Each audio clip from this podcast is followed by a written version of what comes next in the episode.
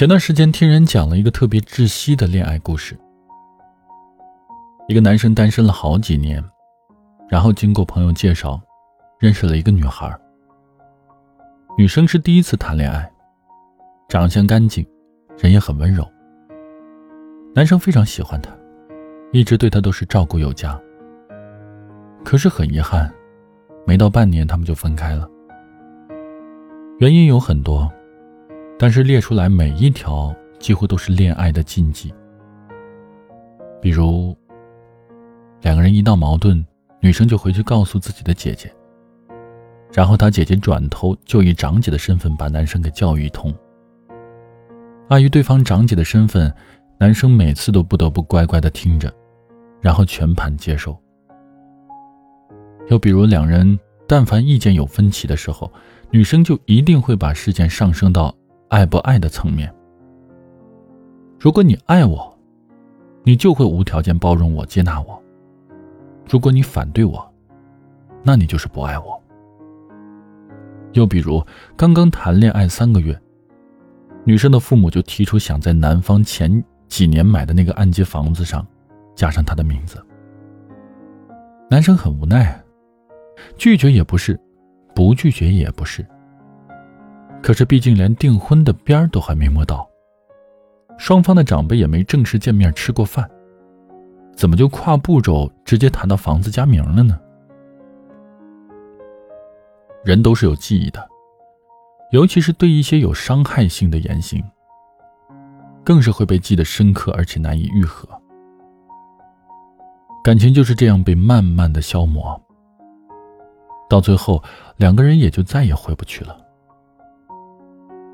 在一起这件事从来都不只是只有喜欢和爱就可以的。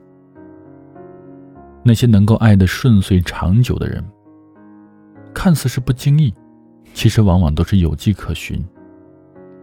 那么，今天九六想跟大家分享一下恋爱关系里面的四条潜规则，希望你能和在意的人在一起长长久久的爱下去。首先，第一点，别人的建议可以参考，但不要一味的听从。不知道你身边有没有那种特别愿意和周围朋友分享恋爱细节的人，让大家给自己出主意，你期望在感情当中占得先机。明明是两个人的恋爱，为什么却演变成了一群人的权衡呢？有些感情纠结久了，到最后你真的就已经分不清了，到底是想爱，还是想赢。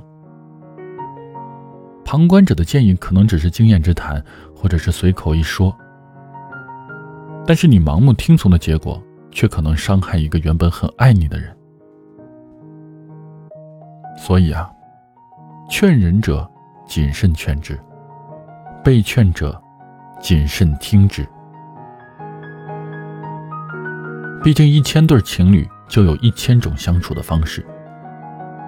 去爱和被爱的人，是你；承担结果的，也是你。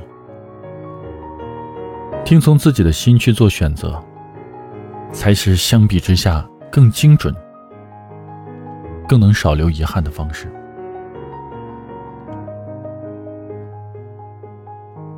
第二点。分手说多了，感情就真的变淡了。亲密关系里面最禁忌的就是不计后果的横冲直撞。那些气急了时不时的就不留情面的诋毁，那些莽撞的试探分手，都是折损感情的高杀伤力武器。你以为摔门离开和闹分手都是出于真性情吗？但也许有一天，你关掉的门就再也打不开了。你说过的分手，再也收不回了。先平心，再平事儿。双方都在气头上的时候，事情是解决不了的，道理也是说不通的。不如两个人先冷静一会儿，等到都理智下来了，你就会发现，恶语一时说出口也许很爽，但是如果因此彻底的伤害了那个你明明很爱的人，那是一件多么愚蠢的事情。爱情应该是互相联系的，越是相对亲密的人，越要存在一种感恩和尊重的心。第三点，互相尊重彼此的不同。俗世茫茫，每个人都有每个人的不同，但这个世界上总是有很多以爱之名的绑架。如果你爱我，你就会为我改变；如果你爱我，你就应该听我的。一味的妥协和退让的结果。只能是彼此都不再像彼此，爱情也不再是爱情。我们都应该明白，在一个人成为另一个人的爱人之前，他首先应该是他自己。而理想的爱情也一定是两个人彼此依恋，却又各自独立。所以在看到对方的不同时，第一件事，应该是尝试去尊重他，而不是去改变他。求同存异这个词儿可以治国，同样也可以治感情，互敬互勉才能够长久。还有最后一点，第四点，避免过度的自我感动。我对你付出了那么多，你欠我的太多了。比如诸如此类的控诉，这看起来像是恋爱中主动权偏弱的一方在抱怨不公。但被迫拥有主动权的另一方，其实也未必好受啊。我很喜欢的一个观点是，无论跟谁在一起，首先都是在跟自己过。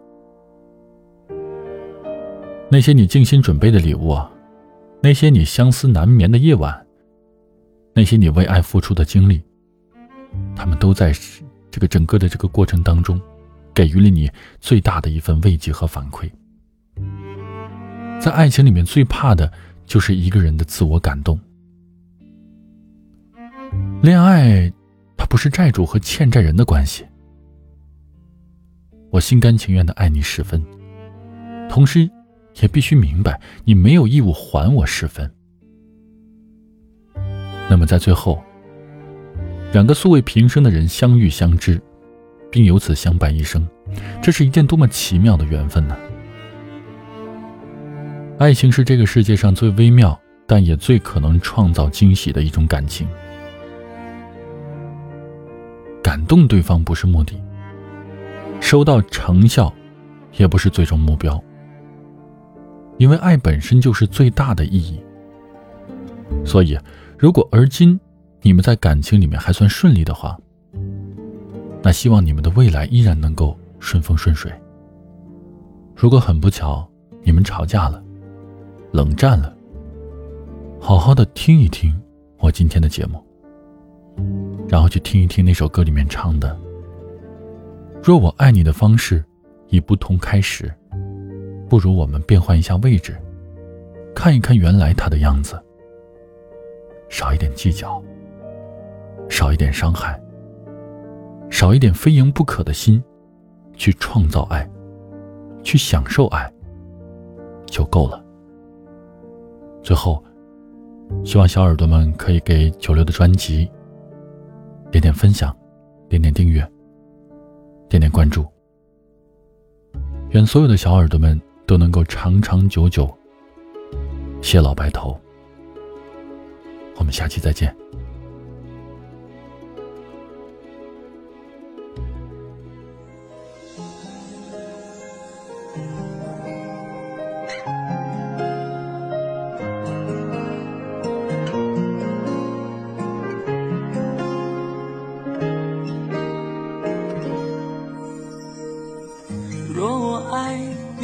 方式已不同开始，不如我们变换下位置，看一看原来他的样子。我害怕那种坚持，无声的休止，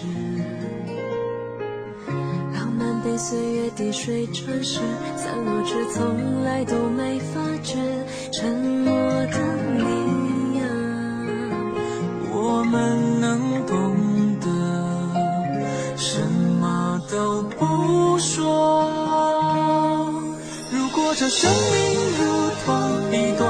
总要走过后才完整。谁不曾怀疑过、相信过、等待过、离开过、有过都值得。多幸运有你为伴，每个挫折总流过眼泪又如何？我想象的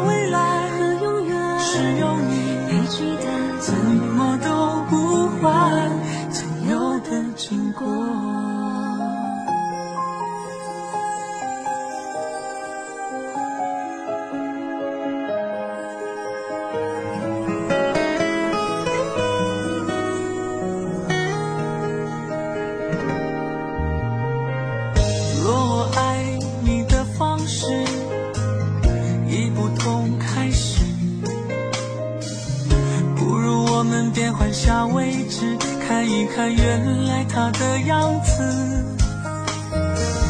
我害怕那种坚持，无声的休止，浪漫被岁月滴水穿石，散落却从来都没发觉。沉